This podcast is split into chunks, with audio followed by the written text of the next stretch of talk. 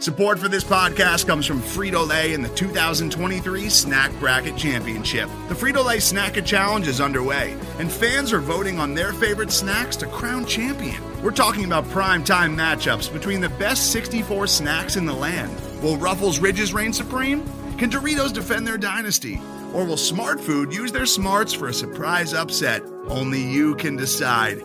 Get in on all the action for a chance to win up to $1,000 or a year's worth of snacks. Let your snacks be heard. Just go to fritolaysnacket.sbnation.com to vote and enter for a chance to win. No purchase necessary. Sweepstakes ends April 3rd, 2023. Void where prohibited. Year's worth of snacks awarded in the form of 52 coupons, each good for one bag of chips. See official rules at fritolaysnacket.sbnation.com.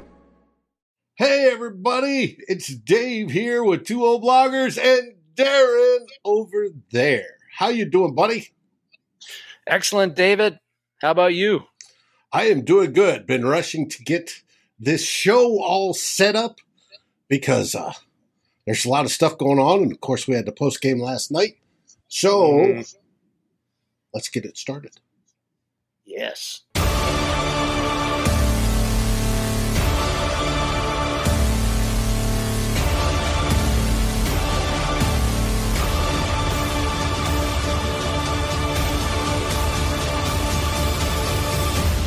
Climbing the Pocket, Daily Norseman, and Lake Monster Brewing presents Two Old Bloggers. And we're back.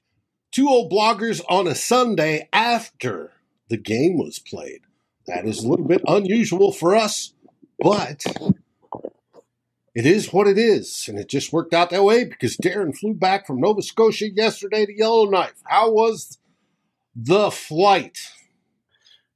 Smooth as silk, Davy, which is, hasn't been the case the past few months when flying throughout Canada, where, where it seems like delays and canceled flights all the time. I don't know how things are going south of the border, but uh, Oh, there's been, plenty uh, of canceled flights.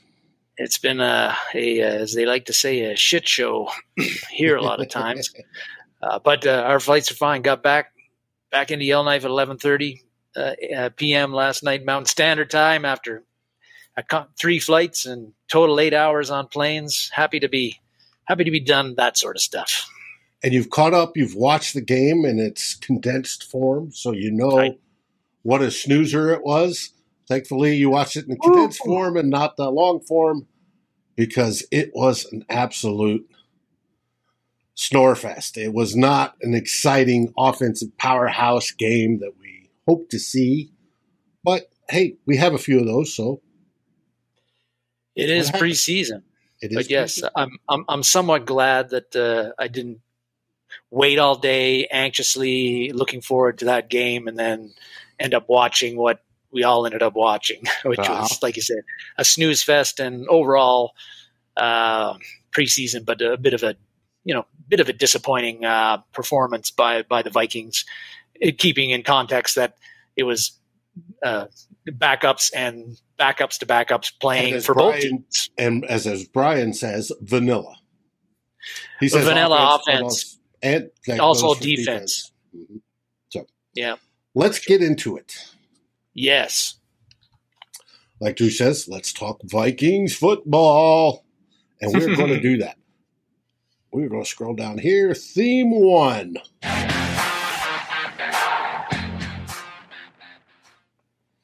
We have Vikings 49ers. That's a game we're going to discuss. We happened last night. It was preseason game two at US Bank Stadium. It is our only home preseason game of the season, which is probably a good thing because it means we get more home games during the regular season, nine to be exact.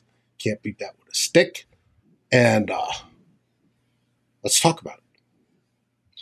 Yes, let's talk about it. As we, uh, for those that watched last night, you you uh, got to you saw you saw Dave and I have already talked about it was a it was a snooze fest, and uh, but the, but yeah. So I I think again, bit of a definitely entertainment wise, David, disappointing to watch, uh, boring to watch. Uh, but it's preseason, and that's the way it goes when you've got both teams playing backups and second stringers and third stringers, and in some cases, guys that are going to get cut in a week. Right. Um, And uh, the Vikings held back 27 players, and my buddy uh, Beto from Niners, Niner Sickness said the Niners held back 26 players. Literally, the majority of all the starters did not play. Uh, we'll get into only- the actually only one I saw that did play. We'll get into him here shortly. But we named this uh, backward stepping, and in it, Kellen Mond took a backward step. He started the game. He had three drives. He looked over. He looked to me anxious and a little bit nervous, and he wasn't in sync. Will Ragatz here talks about how long he holds the ball. Uh, he holds it for an average of 3.11 seconds. There's only uh, two other people in the league that hold it that long. That is not a good thing. And when you're nervous, it makes it even worse. But he was yeah. battling with Sean Mannion during the evening for who's going to be QB2 or if either of them are going to be QB2. He came in last night. They did uh, Kellen Mond. He did the three series. They brought in Mannion to sort of calm things down a bit, which he did. And then they brought Mannion or Mond back in and Mannion back in, and they did that sort of thing. Kevin O'Connell explained it as they've got to be able to go in and out of a game. So that's why he does it. That sort of makes sense. Yeah, I don't have a. I know that last week uh, the and you can look at it both ways, right, David? On this uh, last week, uh, some people were mentioning about how they didn't like that Mond got pulled uh, by Mannion and and then and he got put back in. They thought that was a bit odd, especially when Mond was playing pretty well. Uh, in this case, but you know, if you're a coach, you want to throw these guys, and you're not sure about your backup.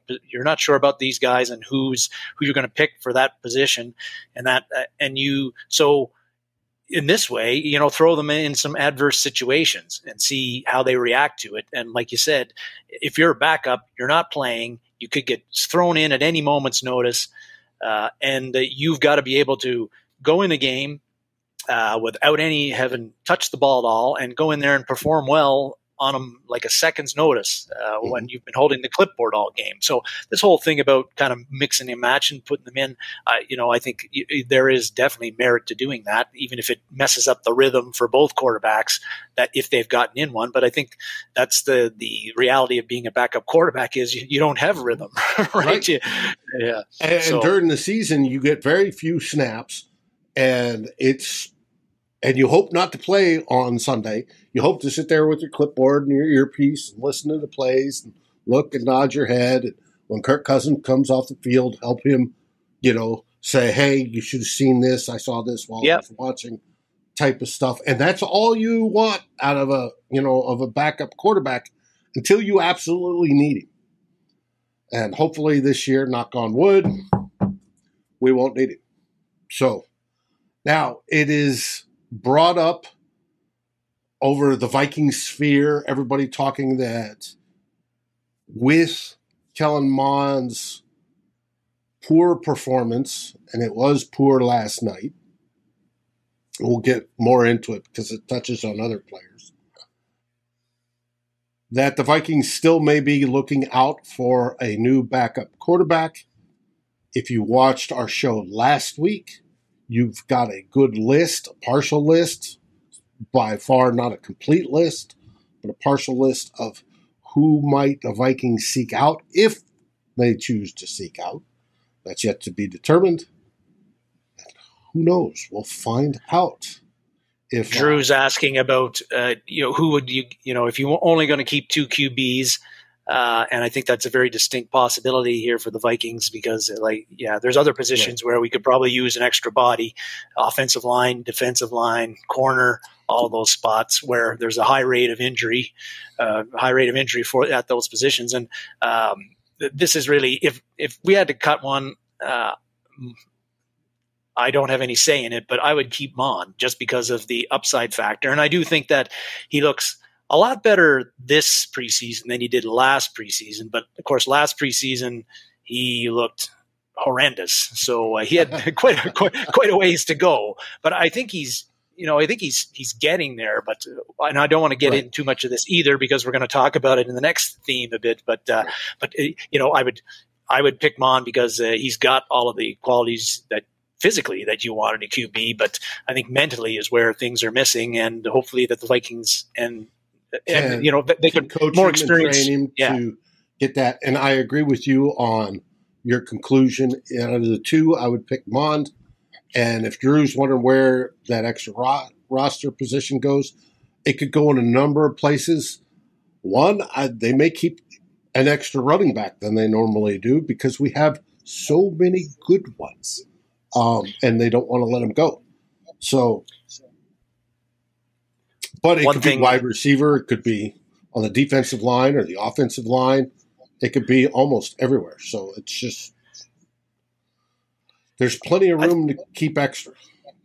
I think that the one thing I should say about that quarterback question is that I would prefer that they keep they would keep Mond, but I'm not even 50% convinced that the Vikings coaching staff would make that same decision um, because for whatever reason Sean Mannion seems to he must be really nice guy and uh, get along well with people, especially coaches, because uh, you know the, the, previous regime wanted him around as a security blanket, and a, and you know, uh, and I think right now maybe he does offer more, like you say, on that sideline aspect where if he can go to Cousins with eight years in the league, he can go to Cousins and say, I saw this, I saw that.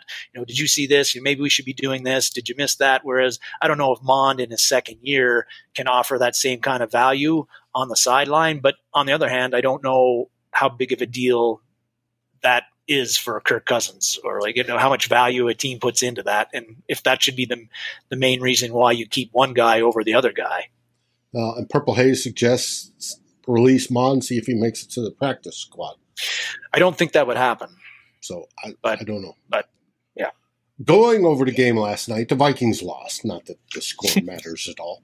Um, there were some players that stood out. There's one in particular that absolutely and I think, was a disruptive force. Yeah, and I think anybody who watched the, the game would knows who that is, and that is Mr. Number 76 back there, T.Y. McGill.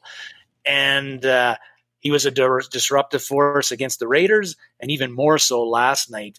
Uh, like everybody, we know he got the one and a half sacks. Uh, he damn near had two others. Uh, the the fumble deep in the in the Vikings uh, inside the ten, the fumble that was caused, he got big time immediate pressure right up the gut on that. I think he was also offside, but they. Well, I was asked it. that last night on yeah. Niner Sickness sh- Niner Sickness yeah. show.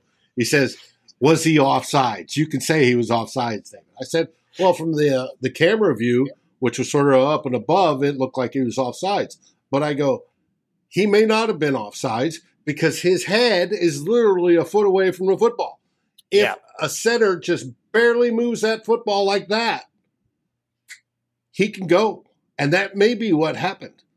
We don't know because we don't have the regular season, you know, top camera crews right. out there looking down the line and, you know, all the shots. So otherwise it looked offsides, but he he got away with it. So at least the line umpire thought he was good. So I'll and yeah, he may he may have timed it perfectly. The ball may have been getting snapped uh, right through the the center's ass at that time, and then and we just all got to do is move. move. Yeah, all he's got to do is all move. those hands have to do is move, start to move, and he can go.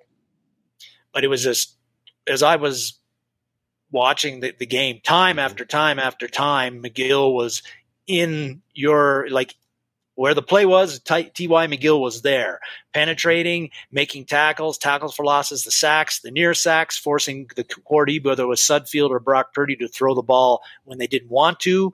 Uh, and uh, he was just, he was the Vikings' best player last night by far. And he's been the star of the two preseason games for the Vikings. And when we, you read up about uh, from the beat writers, they've mentioned him multiple times the past two weeks about how he keeps on making plays in practice. So Ty and not expected. Although last year he played in the that that final game in the season mm-hmm. final against the Bears, and he almost that game. I think the Vikings had seven sacks of Andy Dalton. T.Y. McGill almost had a couple of sacks in that one himself, and I was like, "Who is this guy?" Like, I know we signed him off the scrap heap, but like he looks like a good player in this game, and in preseason he looks like the same guy. Like he is just he is causing a lot of problems out there, and he's he's on the team. He's made the team already. There's no way that they're cutting this guy. Well, and I was about to bring that up. I think he rounds out the defensive tackle room uh, at at nose tackle. I don't think we're going to get Ndamukong Suh, and so I think this is perfect. And I don't know if that Ndamukong Suh at his age could be that sort of player. So now, T.Y. McGill's been in the league eight years. It's yeah. this is his eighth year. That's he's not a spring chicken, but he seems more invigorated this year, and he's doing stuff on the field that we didn't expect from him, and that's a good thing. No, and yeah, like he he played, he broke in with the Colts. He's played with the Chargers. He played with um, I'm forgetting Kansas the City, other team, Kansas City, and Seattle. Yeah, yeah, and it, so he's been around the block, but uh, kind of a guy who guy I've mentioned a few other times, a kind of guy that reminds me of like Tom Johnson when we got him in 2014. Been around the block a few times, hadn't really shown much. Was kind of a nondescript player that I was like, "Who's Tom Johnson?" He gets with us in 2014, and suddenly wasn't a starter, was a rotational guy, but suddenly he's like making plays all of the time. Was one right. of our better defenders and a late bloomer. a late bloomer, and maybe T.Y. McGill is, is the same thing, which is great because along that defensive line, based on some of the things I've been seeing these two games, you know, Janarius Robinson not playing, they don't play the same positions, but Janarius Robinson ain't doing much. Jonathan Bullard's not doing a whole lot.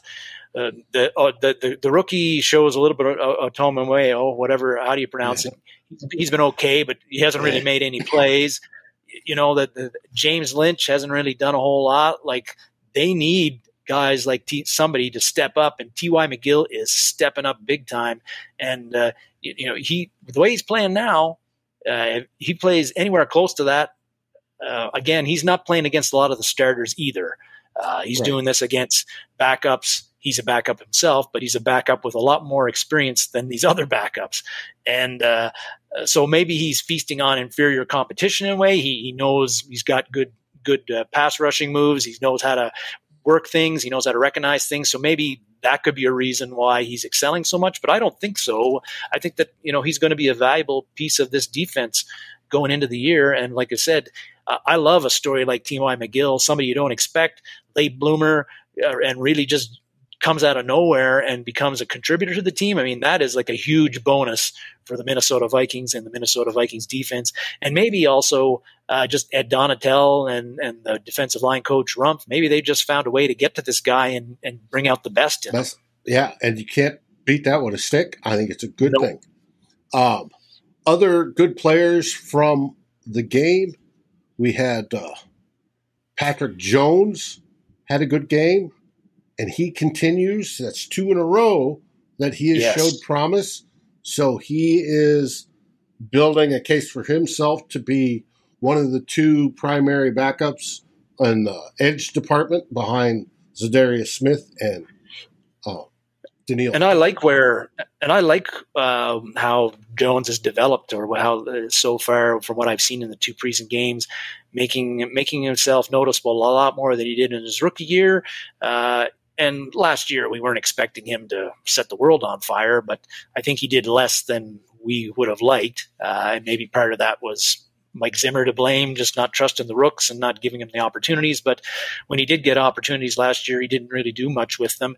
This year, he's more impactful in the two preseason games, and he's been going up against some starter guys. Mm-hmm. Um, I like where his development is at right now, um, Patrick Jones.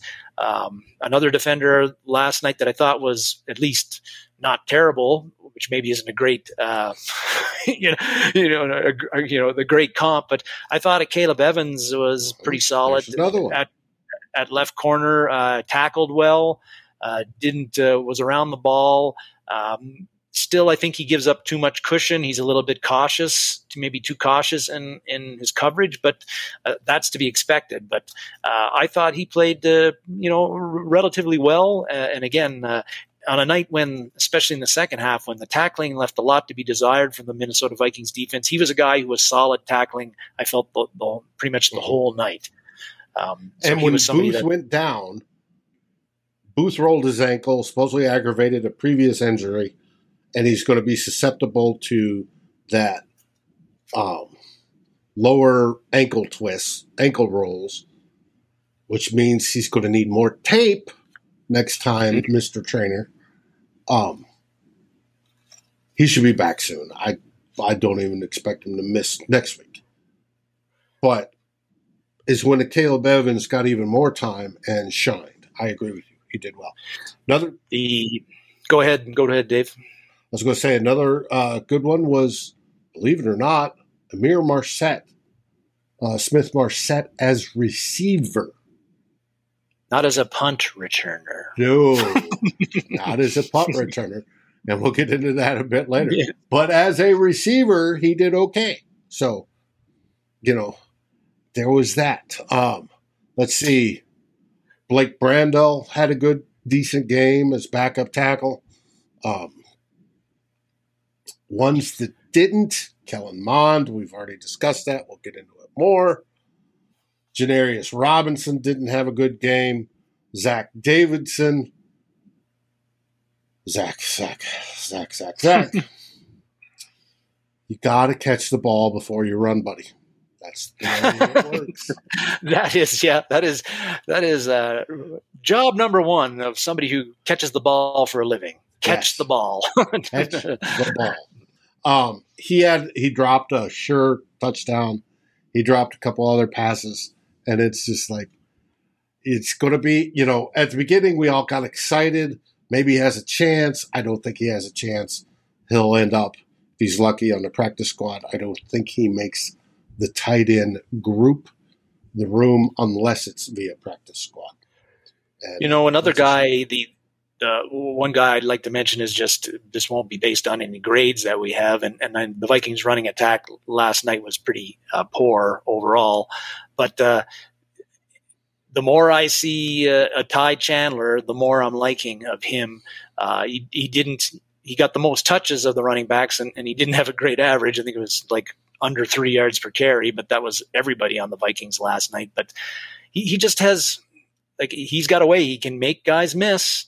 Uh, and he knows what he's doing out there. Looks like as far as hitting holes or cutting back, uh, he's good at getting a little bit of extra off of contact. Uh, I think that the Vikings have found something with with Ty Chandler. Even if even if last night's game was not the eye opening stat wise that the Raiders game was for a lot of Vikings fans, but I think uh, Ty Chandler may have the the number three running back spot. Um, if it's not sewn up, it's getting close for him. Or, or four. See, this is where when Drew asked about where do you get if you only keep two quarterbacks, where's that extra position go? I can see them keeping Cook, Madison, Madison to me is expendable, but Madison, Nwangwu, because you know they're going to keep Wing Chung. Yes. Yep. If anything for kick returns. But even he looks good running the ball. Yes, and, he does. And Ty Chandler. That's four running backs right there. Plus CJ Ham. That's a mm-hmm. five back room. That is a fat room. It and, is, and I could see that because of wanting to keep those guys, I can see why that helps make the decision. Let's go with two quarterbacks. Mm-hmm. Yeah, and uh, I think even uh, Kene Kene Nwangwu is uh, which has surprised me a bit, is it that he's looked good as a pass receiver as well mm-hmm. out of the backfield, and that that is that is key in the Rams type offense that Kevin O'Connell's running, and actually it's key in any NFL offense you're running because uh, screen the screen game is big these days. So, uh, and Drew says Chandler reminds him of Jet McKinnon. I I agree there, and I think Wang Chung there's a little bit of that in him too. So I think it's very very good. Tim says McGill is not going anywhere. I didn't think so. Um, then we get to this one. Believe it or not, uh, Schlottmann played halfway decently last night, which makes you wonder and go, hmm, because we know one of the big deficiencies so far this season is that Garrett Bradbury still is having problem with pressure up the middle on his pass blocking.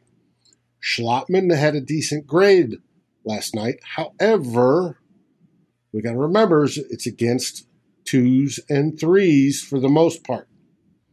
Um, there was some one, a couple ones mixed in, just like we had at Ingram playing, but it was, uh, it makes you go, hmm, could Schlottmann be the answer at center?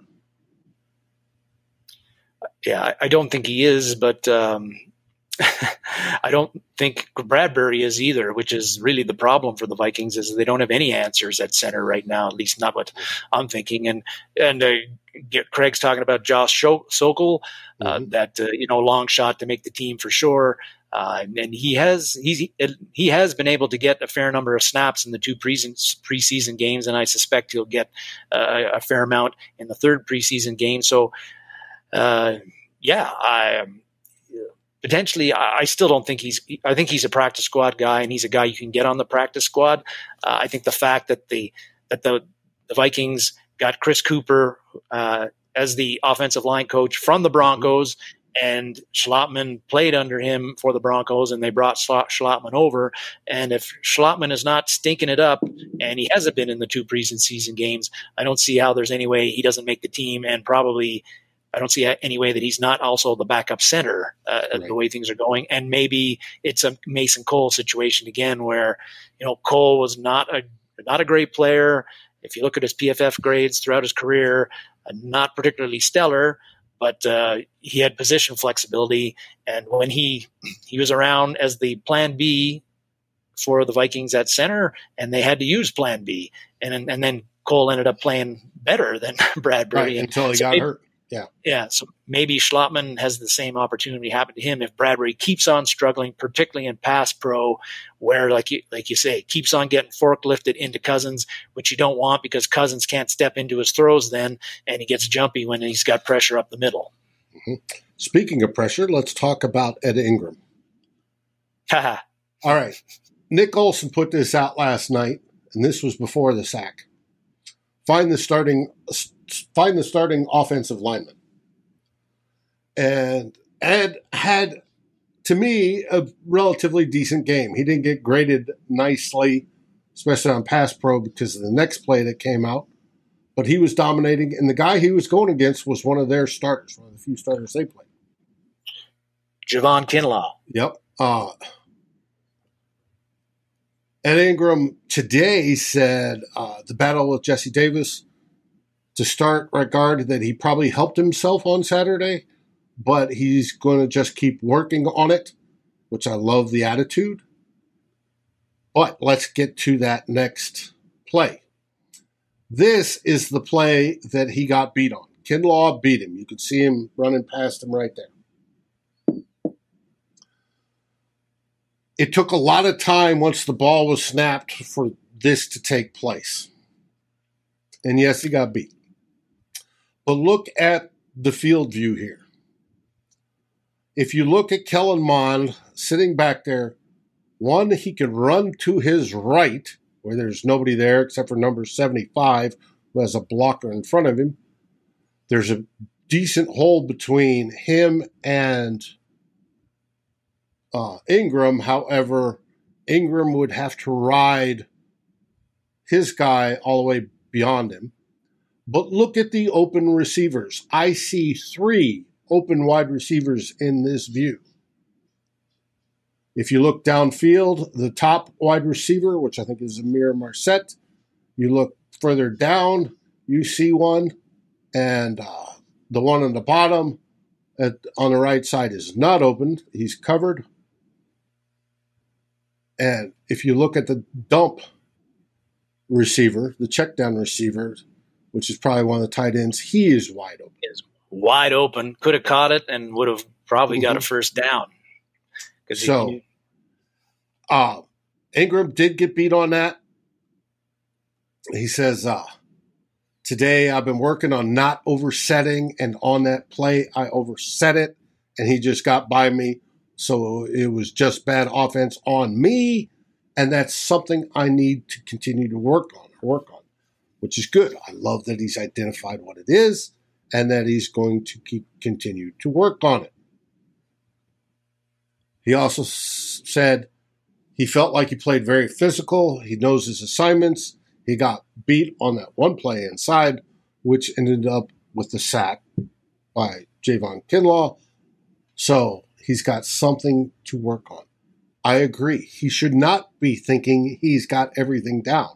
He should be hmm. working on it for the rest of his career. That's the way he gets better. But that is it. There's one more player I wanted to highlight out of the game Brian Asamoah. Yes. Brian Asamoah seemed to have another decent game. I have a film clip here I want to show you where he busts up the middle, sheds his blocker, and grabs the running back and stuffs him in the hole. That is exactly what you want to see from a linebacker. I want to see that every single time. Now, if you want to see that again, let's go again because it's fun to look at. Boom. Guy didn't even reach the line of scrimmage. And then there's gang tackle after that. Brian Asamoah. T.Y. McGill in there again. Yep. Brian Asamoah to me has basically locked up that first linebacker off the bench rule. So he was around the ball a lot uh, last night. David uh, didn't make uh, always make the, the play, but uh, uh, like that, what like that one play there you go where he he did the things that we knew he could do, right? Like mm-hmm. great closing speed and ability to wind in on, on a, like a crevice opening. Uh, but what I like on that play is that uh, we know Asamoah is not a big linebacker.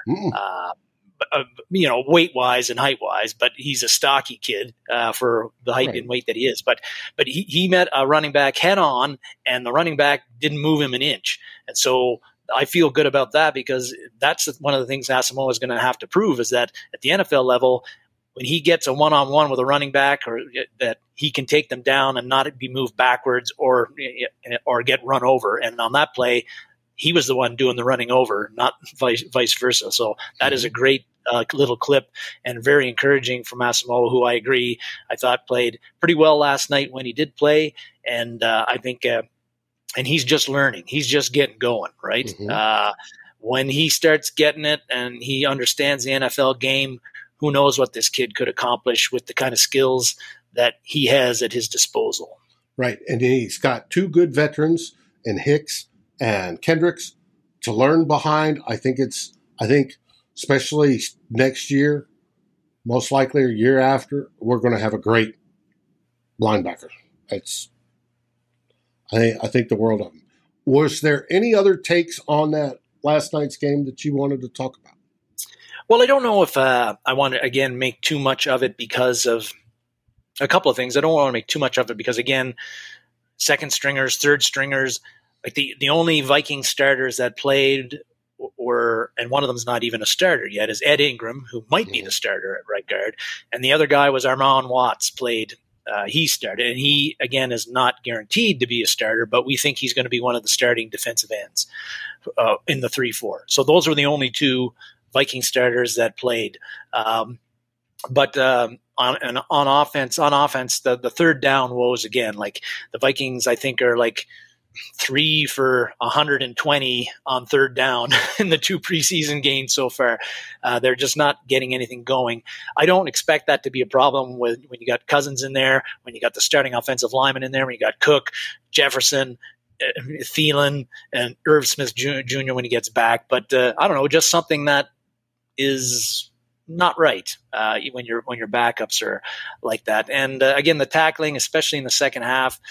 Um, way too many missed tackles and not mm enough penetration at the line of scrimmage and and uh, and the 49ers offense had some super super long you know Drive. 10 plus play drives mm that just ate the clock and you look at the game stats and they had like a almost uh, almost close almost. to like a 2 to 1 2 to 1 uh, in time time of possession advantage over us. So it's not surprising that the Vikings lost the game.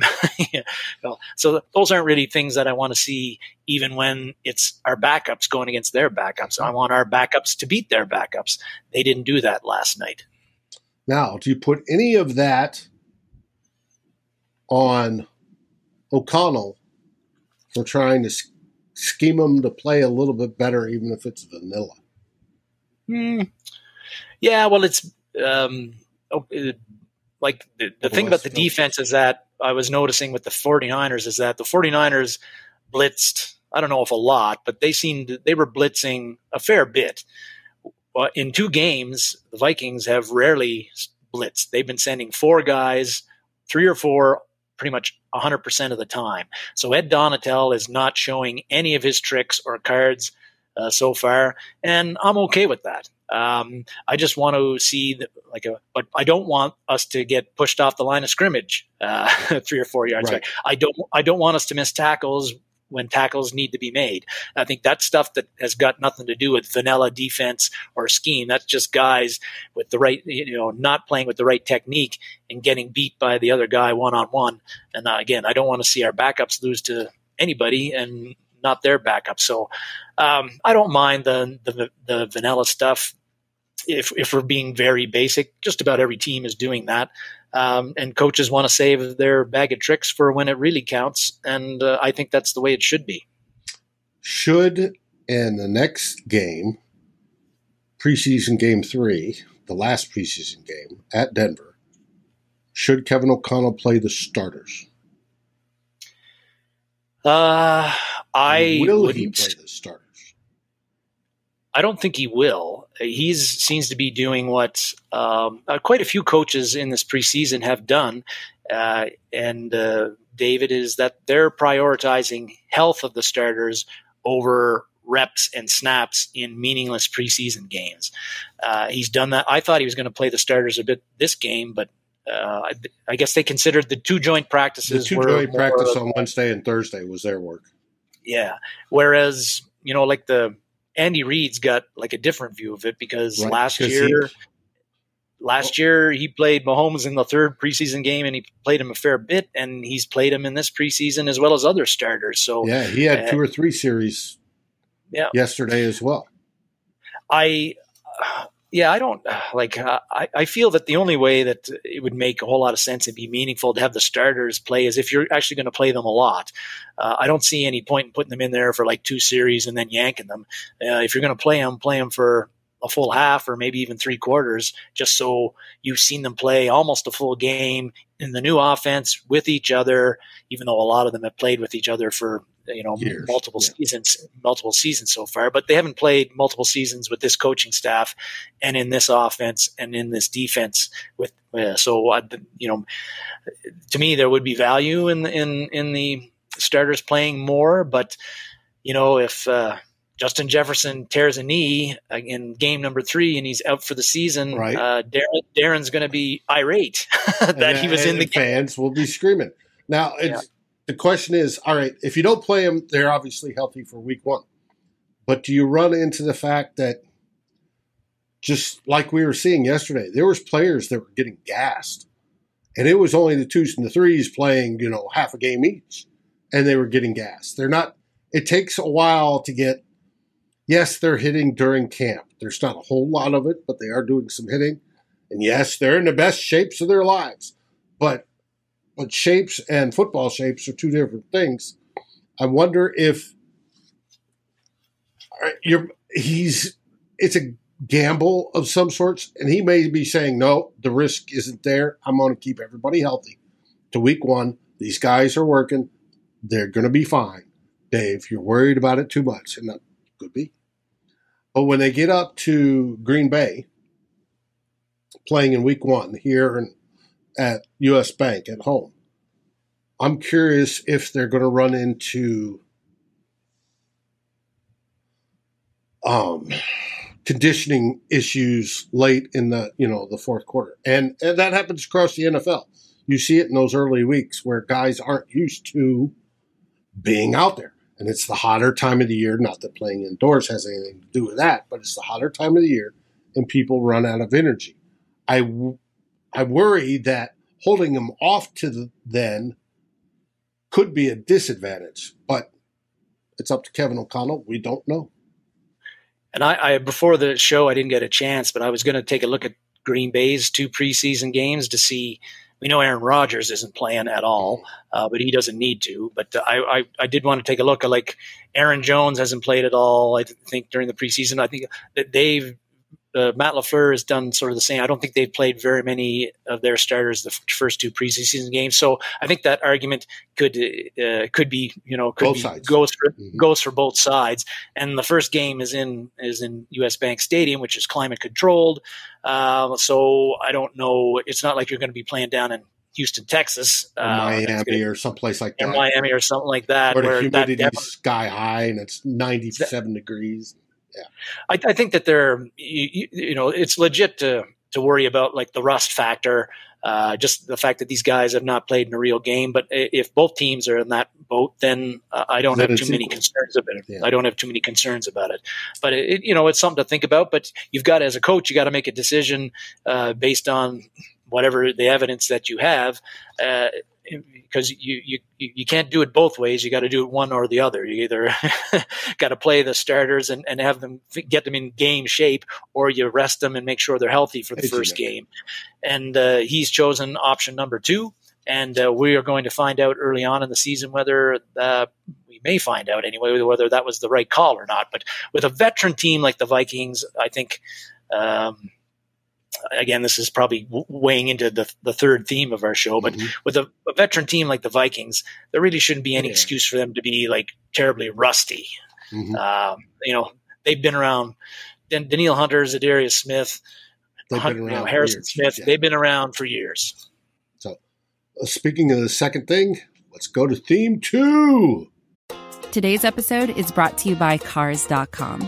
With over 2 million vehicles and 50,000 more added every day, Cars.com will match you with the perfect car for you, your budget, your life, your style. And if you're ready to say goodbye to your current car, Cars.com will get you an instant offer to cash it in. Just start by entering your license plate and get matched with a local dealer who will write you the check.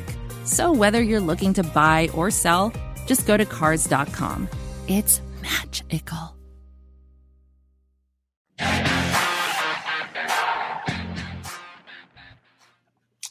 Now we get to more of our planned area. Yes. You wanted to talk about Ed Ingram. him and, and a few other uh, positional battles.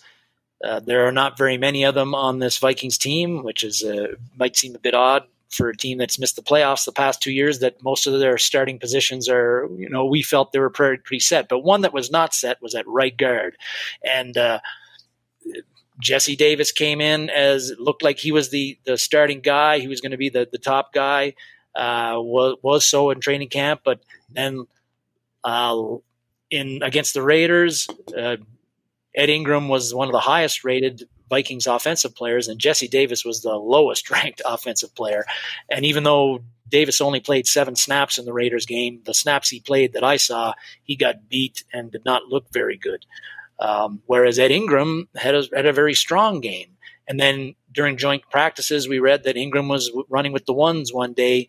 Davis was, uh, I believe you had said that he had he had, He he had an injury. I think he's got an elbow injury. Yeah, Either He he had an elbow. the one with the el- elbow, and the other one's got arm something. so that, uh, but you know, that made everybody go, hmm, uh, uh, like it, it and it Mhm. looks it looks like that Ed Ingram is now the front runner. I don't think the the battle is over, but he looks like the front runner to be the starting right guard when the Vikings play that team from Wisconsin in you know in however many days, uh, and uh, the. You know, last night's game against the 49ers, you've, we've already talked about him. Uh, I thought Ingram was, you know, didn't play as well as he did against the Raiders, but he wasn't, you know, horrendous, horrible. Uh, and uh, I, I think that this position battle isn't still over, but it's looking like Ed Ingram, Um, the guy that we. Yeah. is going to be the starter, and I think so far that he has earned uh, that that right. And every draft profile I read of Ed, Ed, Ingram when we got drafted, we we know that he got drafted a little bit higher than some consensus boards had him, but every draft profile that I have seen from Ed Ingram said eventually, eventually he was going to be a starter in the NFL for whoever drafted him, and it looks like that he is that time has come a little bit quicker than we expected, but. I'm happy with that. Jesse Davis is who he is not a very a mediocre journeyman, not very good. Um, again, like I said last mm-hmm. week, he is not the future at that position, and and Ed Ingram is. And if if they're about equal, I prefer Ed Ingram, got put in there. Give it to Ed Ingram, and it looks like he has. Now, again, uh, he could maybe if he has a horrible next game. I don't know if Davis is going to play at all. But if Ingram looks really shaky uh, in the final preseason game, maybe O'Connell and Chris Kuper and Wes Phillips think a little bit, well, you know, we better put the veteran in and see how that goes. But uh, what I've seen from Ingram is that he does not look over, you know, he does not look wide eyed. He looks like he belongs out there. I think he's a confident kid. We know that he's he's saying all the right things about being hardworking and working mm-hmm. on his his areas, his mistakes, yeah, oversetting and stuff like that. Yes. Yeah, he, he knows what he's doing wrong, and he just has to correct it. Uh, so I, you know, I this is looking good to me. This is what you and I wanted to see. Ed Ingram taking the taking the bull by the horns and winning the job over Jesse Davis. Aaron uh, mentioned he created a hole, especially in the red zone. And during the game last night, when we ran it, I'm trying to remember who was the one that ran it in. Um, he did. He, but just it was run behind Ed Ingram, and Ed Ingram just blew everybody wide open. And it was Ty, Ty Chandler that got that that, that scored that TD. But uh, last week when we were talking about In- Ed Ingram, um, uh, I said, you know, when I was talking about my struggles with assessing the offensive line play, because, uh, mm-hmm. but one th- one of the things I said was that if you know if he isn't give, if you don't Thanks. see the, the, if you don't see the other team uh, getting pressure up the middle on our quarterbacks, and if when we're running the ball, that are, when we're running to the right side, Ingram's side, we're getting good gains. Uh, that's probably an indication that he's playing pretty well. And against the Raiders, both of those things happened, which indicated to me that, in my untrained eye, that Ed Ingram was at least partly uh, responsible for creating those holes, creating that good pass protection. And he wasn't a liability out there, and far from it. His grades in that game showed that he was an extremely valuable asset to the Vikings' mm-hmm. offensive line. That brings us on to Ty Chandler. Speaking of the touchdown. Well, yes, I think, like it was said, uh, I, I, don't think uh, Mattison keeps on getting. Uh, he ran pretty well last night in the limited mm-hmm. reps it got, uh, but uh, I think the Vikings are comfortable with him as the backup. But you know, if for some reason if a team is really short with running back depth, they have some bad injuries here in the next week or so, perhaps Mattison is is trade bait, just based on what Ty Chandler has done so far in the running game and how he's looked. He looked very comfortable uh, at the pro level. Like I said, great at making uh, the first guy miss. He's good at getting uh, an extra yard or so after contact and uh, catches the ball well out of the backfield from what we've seen so far.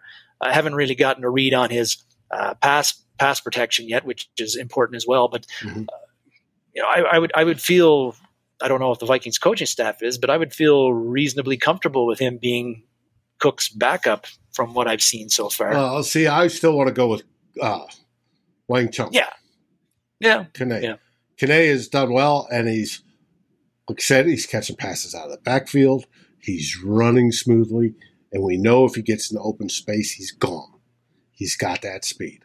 He and Chandler both are fast. So. They uh, are. Aaron says Mattison runs downhill really well, but his vision stinks. Yes, that's the problem with Mattison.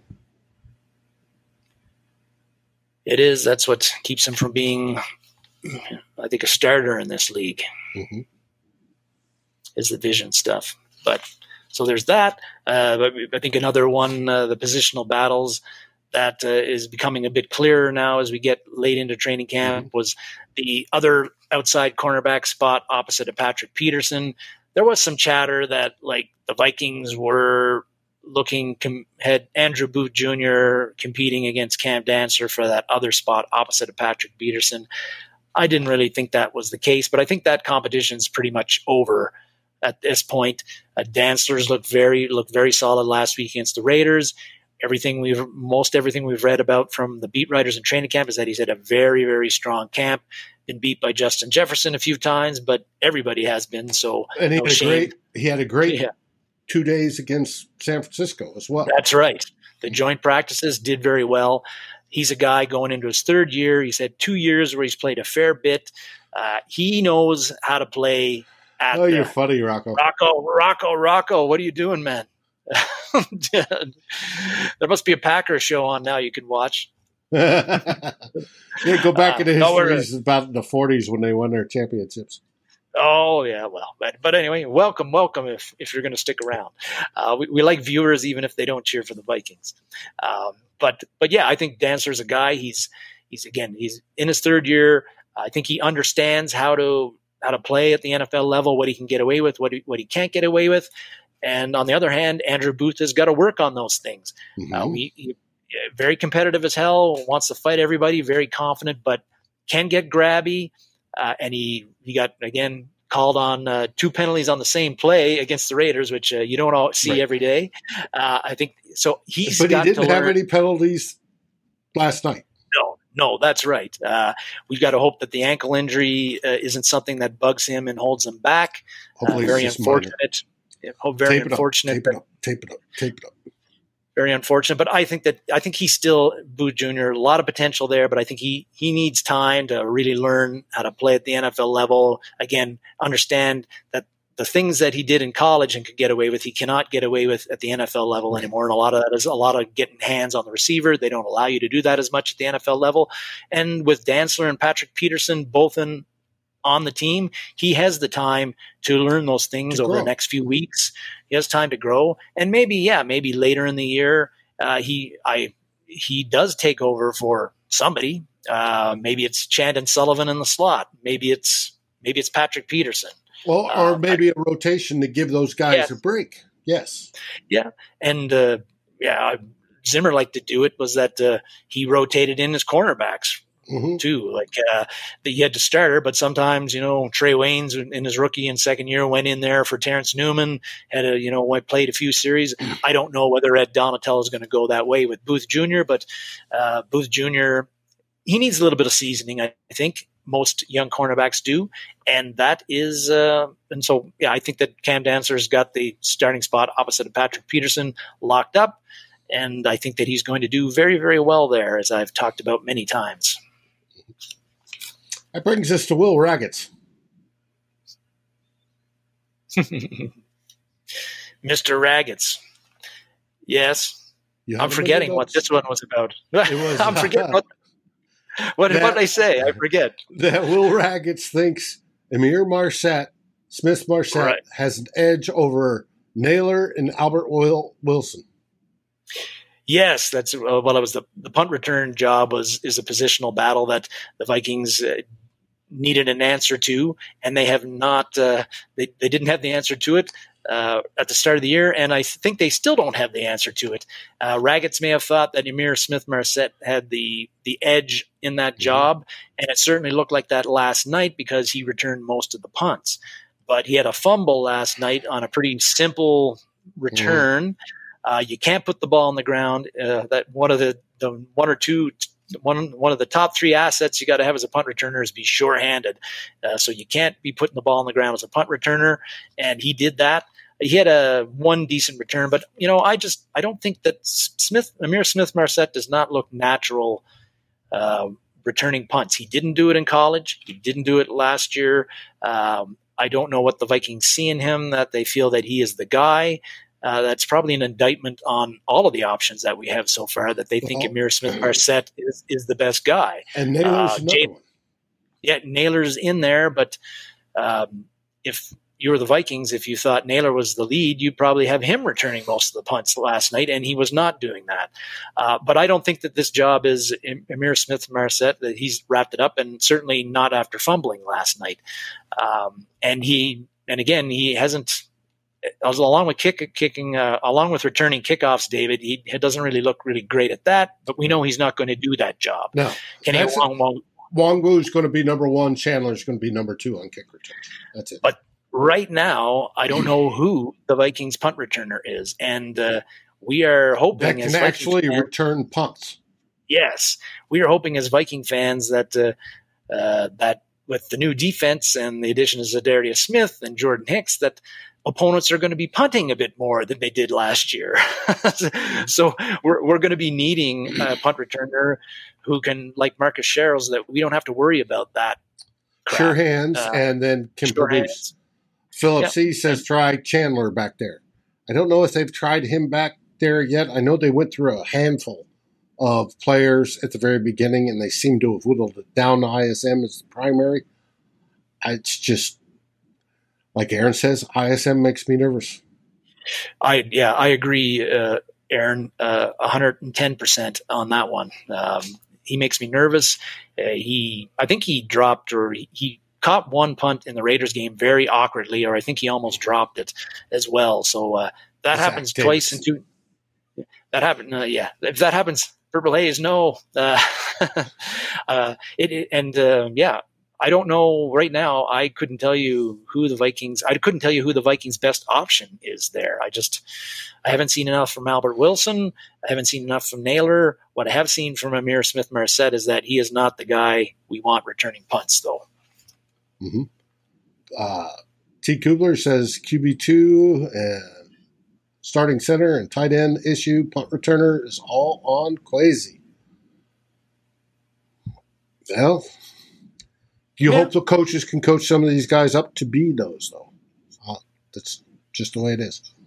Next on your list, you had, uh, once we got there, was the struggle for backup quarterback. Yes. Um, after Mond had a, like a pretty strong performance against the Raiders last week, it seemed like he had what we, we wanted to see all of us. I think most of us, you and I anyway, David, were like, finally, He's got the he's got he's starting to get it. He's mm-hmm. got the edge. Mannion is going to be gone as the backup quarterback. And then through the when we the joint practices with the 49ers had uh, we were reading about his uh, continued ups and downs. Mannion uh, reportedly outplayed him on the second day of joint practices. And so Mond didn't really build off his strong performance of the Raiders in the joint practices, and he definitely didn't build off on it last night against the 49ers. Um, and uh, so right now is he, who is the guy in the lead? I think it's going to come down to the very last preseason game. Uh, and who plays better in that preseason game, Mannion or Mond, is probably the guy that beca- is going to be the backup quarterback or isn't going to be the one they're cutting mm-hmm. um, anyway. Uh, and we and I think it's still quite possible the Vikings could br- bring in another veteran to be the mm-hmm. backup because they're not happy with either, either Mond or Mannion, mm-hmm. or either of those guys. But it's you know, like I said earlier at the beginning of the show, I think Mond this preseason compared to last preseason is definitely a much better player. But he was so bad last year that that's still not up to snuff to be a backup quarterback in the NFL. And uh, we you talked about one of the issues with him is that he's just up and down. He'll make a nice throw and then he'll miss on an easy throw, and he the two interceptions last night were like bad, bad lob it up, like very bad throws. The second one, that if he throws it in the right place, in that last drive of the game, that mm-hmm. could have been that's either a touchdown for the Vikings, right. or it's just a, a, a ball that is an incomplete ball that near on the sidelines that doesn't hurt anybody. But he just underthrew it, lobbed it up there, and it was like an easy interception. So yeah, Gardner Minshew, sure, uh-huh. but uh, what are we going to have to give up to get him? And yeah, the Eagles, it, it, all depends on. Even, do the Eagles want to even give him up when they got Jalen right. Hurts back there and they're not 100% sold on him? So it Mond's got everything you need to be a backup quarterback. He's got the size, he's got the mobility, he's got the arm, but I just he just doesn't seem to. He just takes to be. He, he just does not he's not seeing the field properly, I think, and he takes too long to make decisions, which leads to holding on the ball too long.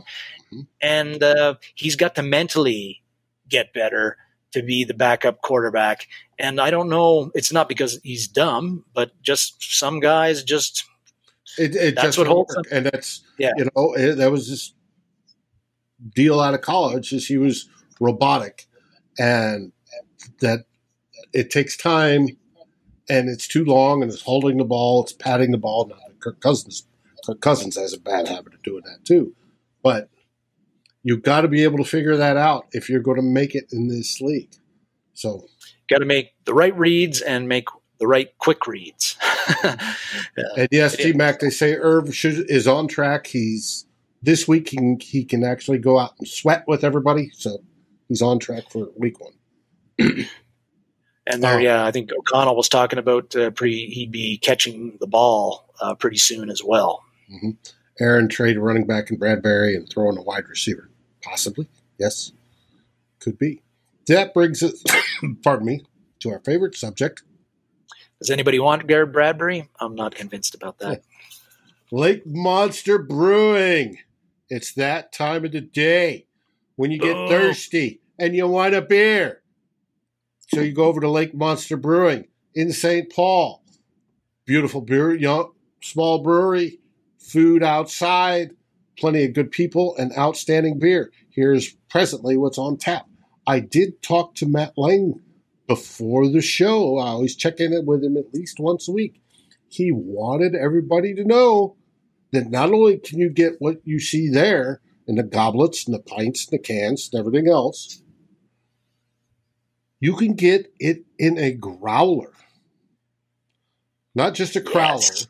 which is a big can, but a growler, glass bottle, right? Glass bottle. All you got to do is ask, and you can get it in a growler and you can take it home so you have plenty of it there for your Sundays to watch the Vikings and it's absolutely perfect. And when you get done, just bring it back, get it cleaned up, exchanged, get a new one. And life is good. The only thing about the growlers, David, is that uh, it's a lot of beer and uh, it goes flat quickly. So you basically you got to drink it within 24 hours, or, or, else it doesn't quite have the pop the next day. At least that's what I found. That's what all, I found from growlers.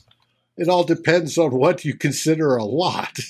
If you do this is true if you do a six pack on a, a, game day, it's not a six pack, so it's not even that. No, that's true.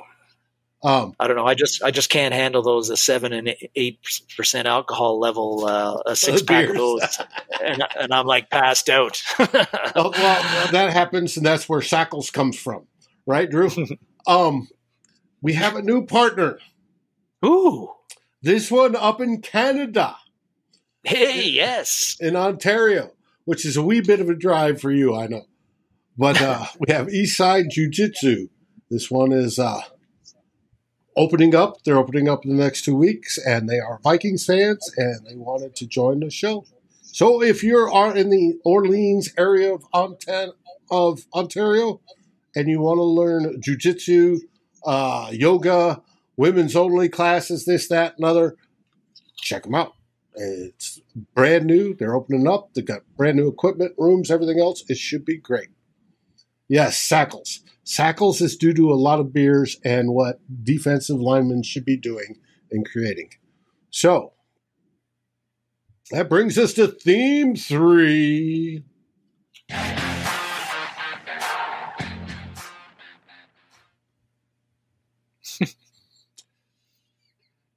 Here you had what does the NFL preseason mean to you? Yes, we got the dynamic duo there: Kwesi Adofo-Mensah, Vikings mm-hmm. general manager, Kevin O'Connell, head coach, uh, and yes, uh, you know, we wait a long time, David, for football to start, including which starts with preseason football, uh, and and we're waiting you know, longer what, to see the starters.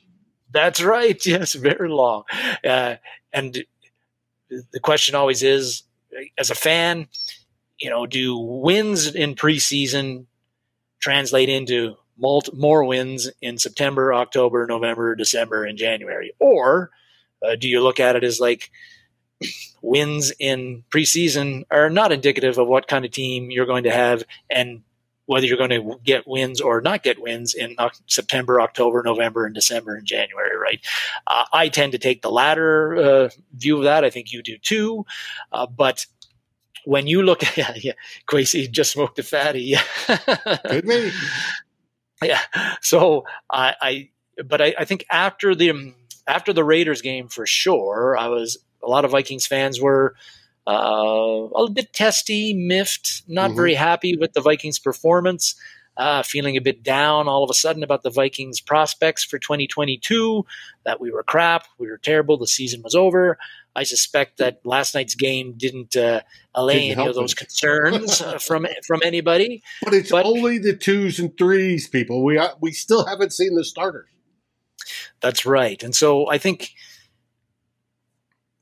you know what kind of team are the Vikings going to have in 2022? Uh, for everybody out there, Viking fans, and m- most people in this chat are not these people, or right. probably any of them. I think we've got a very smart, level-headed gr- group that tunes into our show every week, except for Drew. Uh, just joking, Drew. Thanks for always watching. But um, but I, you know, I think here's where we got to. I hate to bring this guy up, but this is where we do I the old Aaron Rodgers, 2014. That team from Wisconsin starts out one and two.